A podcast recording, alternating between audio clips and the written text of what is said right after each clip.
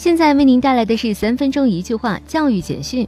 据加拿大媒体报道，加拿大政府敞开大门欢迎中国留学生。最近几年，联邦移民部共向十万多中国留学生发出留学签证。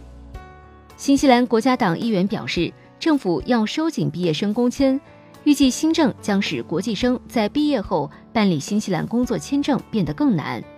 号称亚洲最大高考工厂的毛坦厂中学放榜，连续五年超过万人本科达线，一本达线率为百分之六十六，本科达线率为百分之九十五点七。利汉科学创始人吴志荣透露，利汉科学目前已完成数千万 A 轮融资，估值两亿人民币，投资方为中以制教。河南省印发文件，到二零二零年，河南省累计开展各类职业技能培训一千五百万人次以上。职业教育在校生规模达到二百八十万人。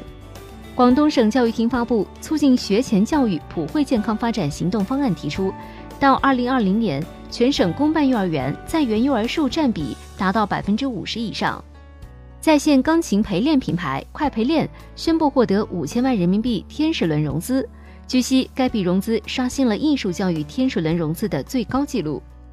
大荔县教育局称。公立大荔县洛宾小学规划立项和建设期间，线上招商引资了教育小镇项目，为避免重复建设，该校被收购。广东省教育厅发布《广东省推动义务教育优质均衡发展行动方案》，包括学位扩容、乡村教育提升、公平保障等行动。考上北大的王鑫所写的感谢贫穷的文章引发网友热议，超七成网友认为寒门学子感谢贫穷代表乐观的生活态度。汕尾官方网站发布通知，汕尾农垦系统基础教育学校整体移交地方政府有关人员考试的笔试时间定在八月十五号，考生九十四人。